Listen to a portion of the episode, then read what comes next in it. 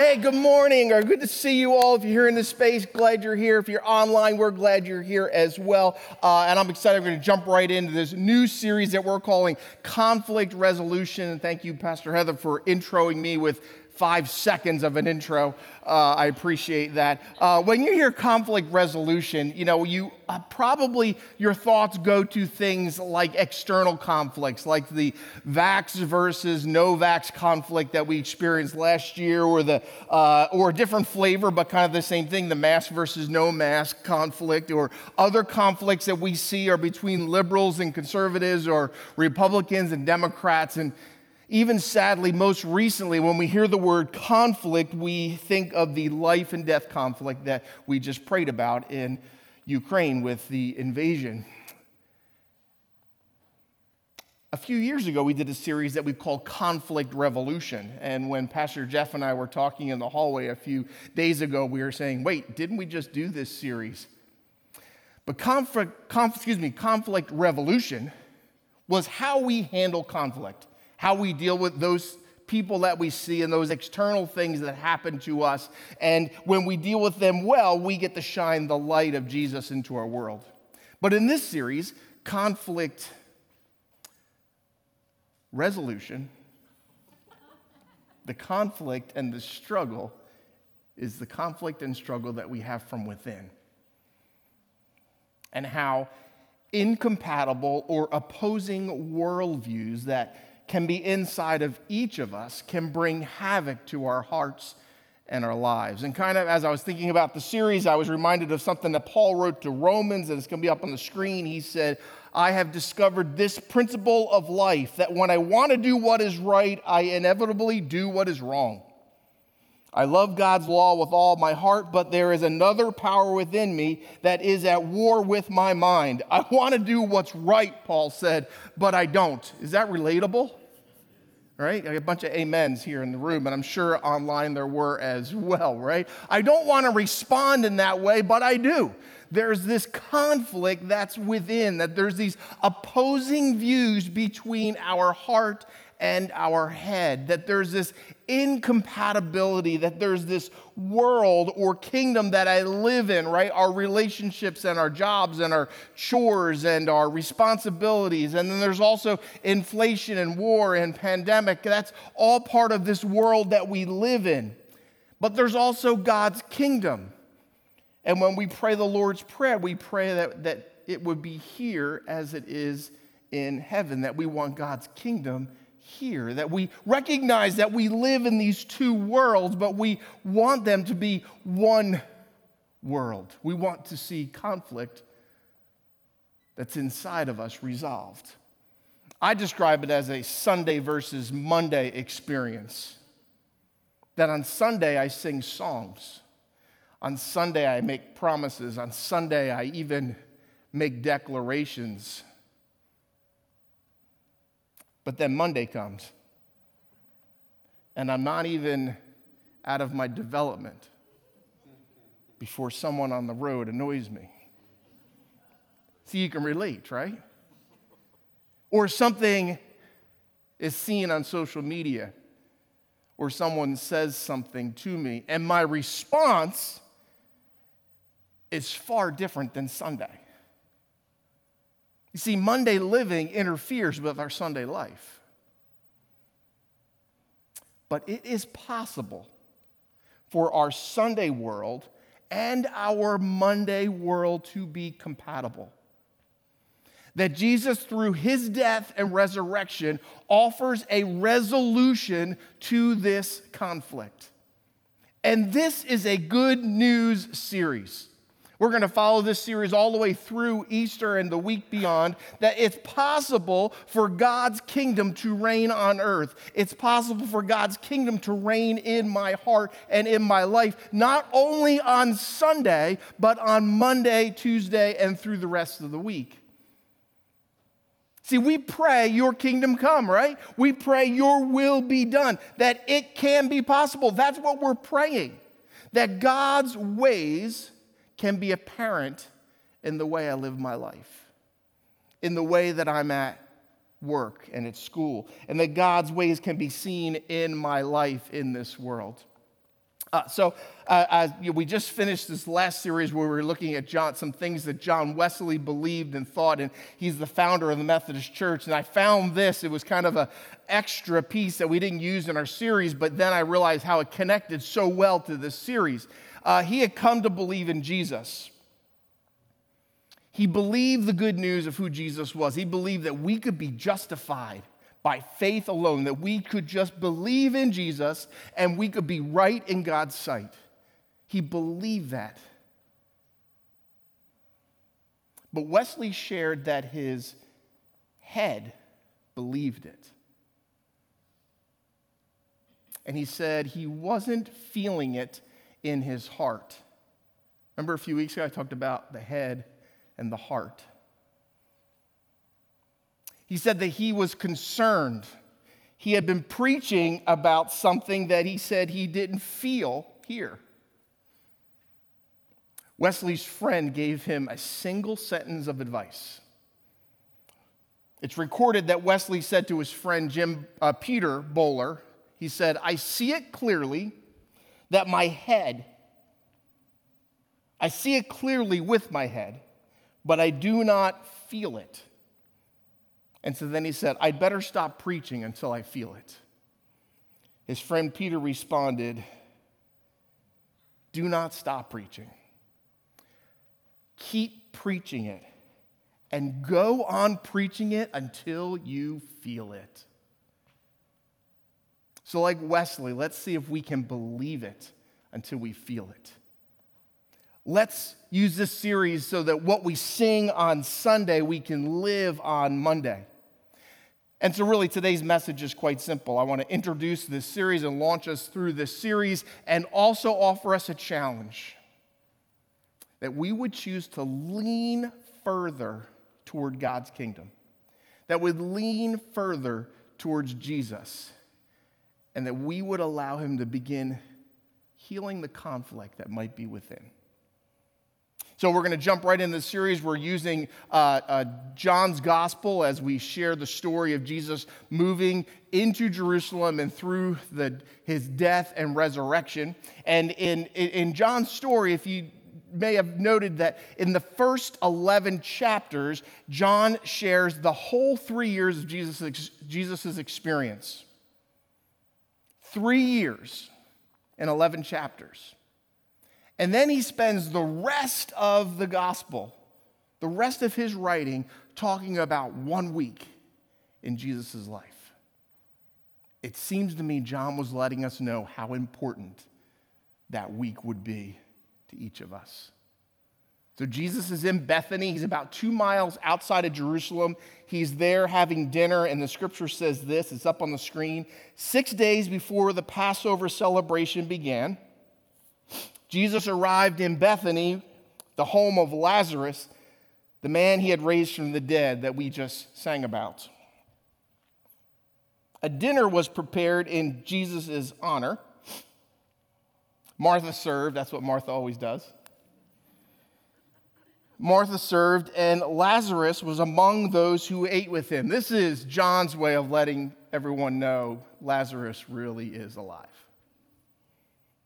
He even ate with them. John continues and says, Then Mary took a 12 ounce jar of expensive perfume made from essence of nard, and she anointed Jesus' feet with it, wiping his feet with her hair. And the house was filled with the fragrance. So we got Martha serving, we got Lazarus who is there and grateful, I'm sure grateful because he's recently been resurrected. All of us, as we just sang, are grateful that we've been resurrected. See, see how we sing on Sunday? We declare on Sunday. Mary is there. She's the sister of Martha and Lazarus, and she's present. And we're going to find out that some, some disciples are there as well. And Mary, during dinner, chooses to pour oil on Jesus' feet. And John tells us that it's essence of nard. That doesn't mean anything to us necessarily in the 21st century, but in the first century, that is translated expensive. We're going to find out that it's worth a year's salary. and she's wiping his feet with her hair. This is a first century scandal.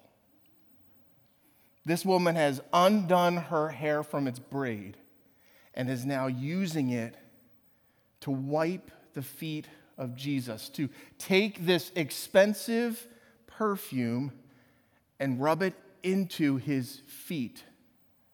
Her hair is down and it is completely inappropriate.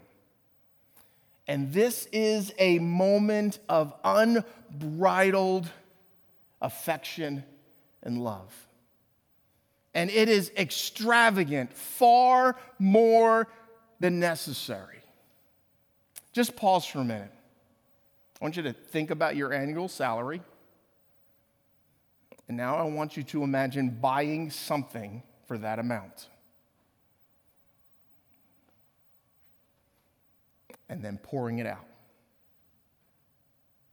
It's extravagant. It's more than anyone would expect. It's this precious, humble, and generous act of love.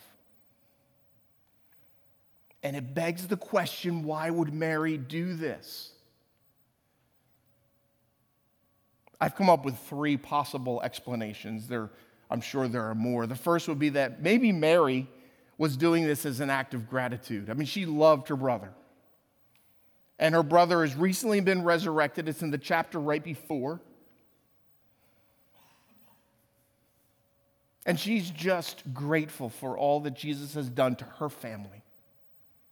And she offers this extravagant, over the top gift of gratitude.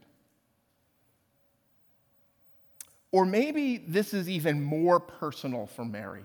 Maybe Mary has been forgiven by Jesus. There's some who suggest that this Mary is a Mary in another gospel who had been forgiven by Jesus in another scene. And it's possible that Mary then is offering this as a gift of gratitude. But there's also this possibility. What if Mary understands why Jesus was headed to Jerusalem? What if Mary, she's the astute one, remember? She's the one that's at the feet of Jesus. She's the one that always seems to be aware of what Jesus is doing and what's going on. And what if she has this way of knowing that Jesus would be broken and poured out shortly. Because Jesus does say she's doing this as a, an anointing. So we've got Mary in this moment, this humble, generous act of love. And we've also got Judas in the room. So, Judas, John tells us, the disciple who would soon betray him. Again, John lets us know who everybody is in the story. Judas said that perfume was worth a year's wages. It should have been sold and the money given to the poor. Now, Mary and maybe even the others in the room are operating from the heart.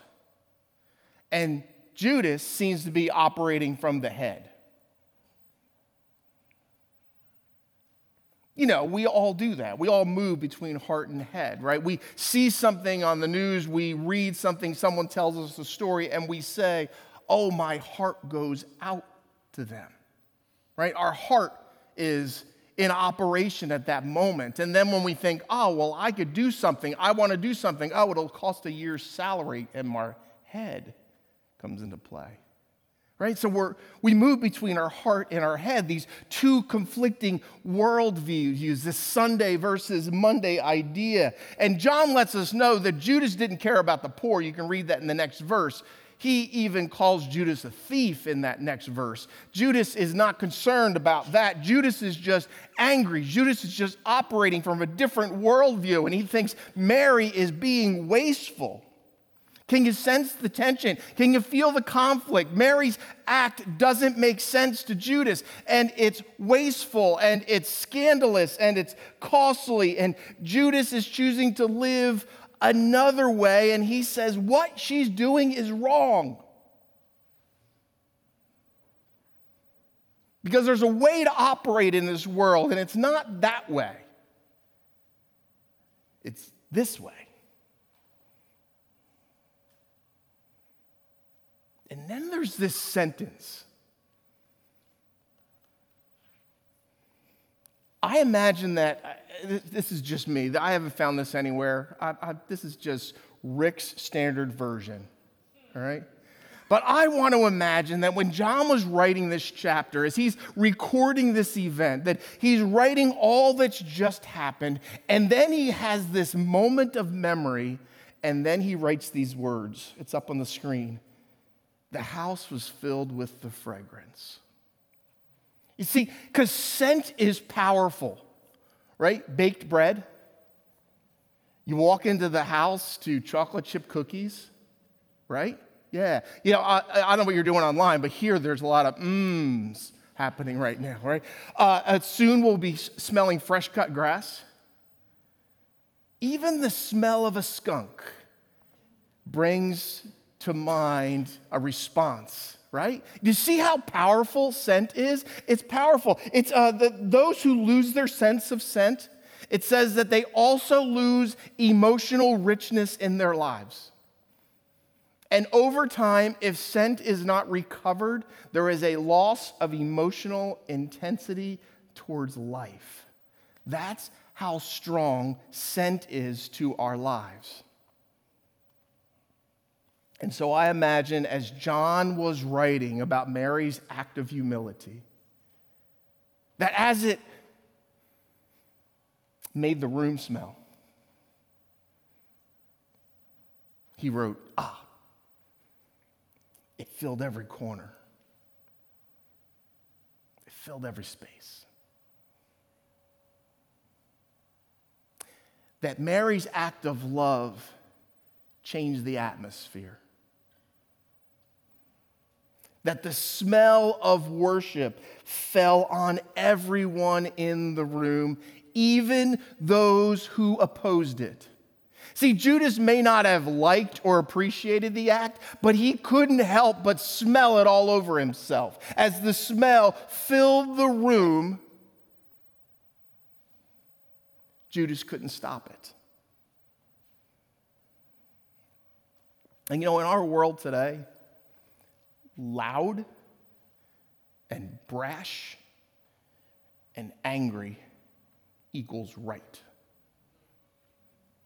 And louder and angrier seems to mean more rightness.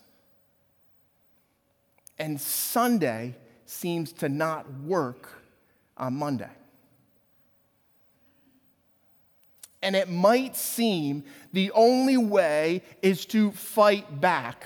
And the only way to get ahead is more volume and more anger, more Monday and less Sunday. But in a small room, surrounded by conflict of the most bitter kind, while a betrayer and a plotter was gathered with friends, Mary showed another way. She had discovered another kingdom, another way that did not start with the logic of the mind, but began with love from the heart. Another way, what may seem as an unlikely way, what may seem as a softer way, a humbler way, a more generous way, a, even a counterintuitive way. That Mary was choosing to go against Monday's way of thinking and leaning into Sunday's way of living.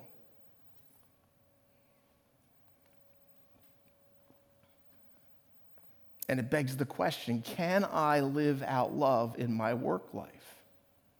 Should I live out love in my work life? How can I live out love?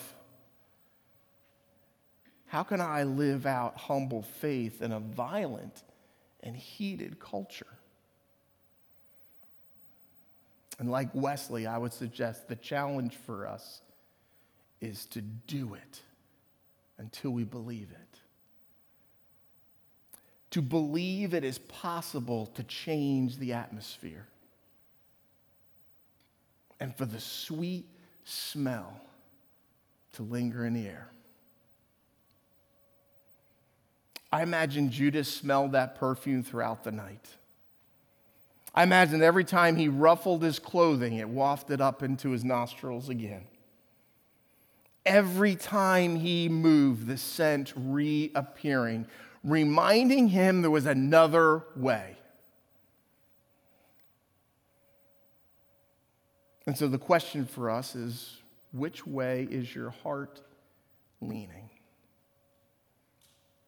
What if you and I were to lean in a little bit further, leaning toward the kingdom of God, the kingdom of sacrifice, the kingdom of the heart? And like Mary, we, the church, were to be a community of people who offer our gifts and maybe even we can stink up the room a little bit. And maybe we could change the atmosphere like a sweet smelling perfume, bringing the kingdom of God and the way of God into our world, believing it's possible even if we don't believe it yet. So let's have this Easter season be a time when Jesus resolves the conflict within our heart heart and our minds. That we would be of one mind, leaning toward the one kingdom of heaven and God's ways. And as we journey with Jesus towards this cross, towards the cross and resurrection this season, let his sacrifice and power over death be a victory for us. That we would be able to crucify our Monday way of living and that we choose to live a Sunday way of life. And may we pour out our gifts of love onto a violent and angry world. And may that sweet smell change the world around us. Will you stand with me for closing prayer? If you're here in this space, if you're online, if you would join us as we pray together. And so, God, I thank you for this time. I thank you, God, for the way that we have had opportunity to worship you in all of our spaces. And God, I pray that the songs that we sing and the words that we declare on Sunday would be the way that we could live on Monday. And so, God, help us and cure us of our divided hearts. God, help us and bring resolution to areas where we struggle to live a Sunday way of life in a Monday world. And God, we thank you for Jesus. We thank you for the cross. We thank you for resurrection. That God, like Lazarus, we have been raised. And God, that will be our declaration. And now I pray that as you go, you would go knowing that there's a God who loves you with his whole heart, that he loves you enough that he would rather die than live without you. And that there's a world out there that is desperate to know of that great love. Amen. Have a great day.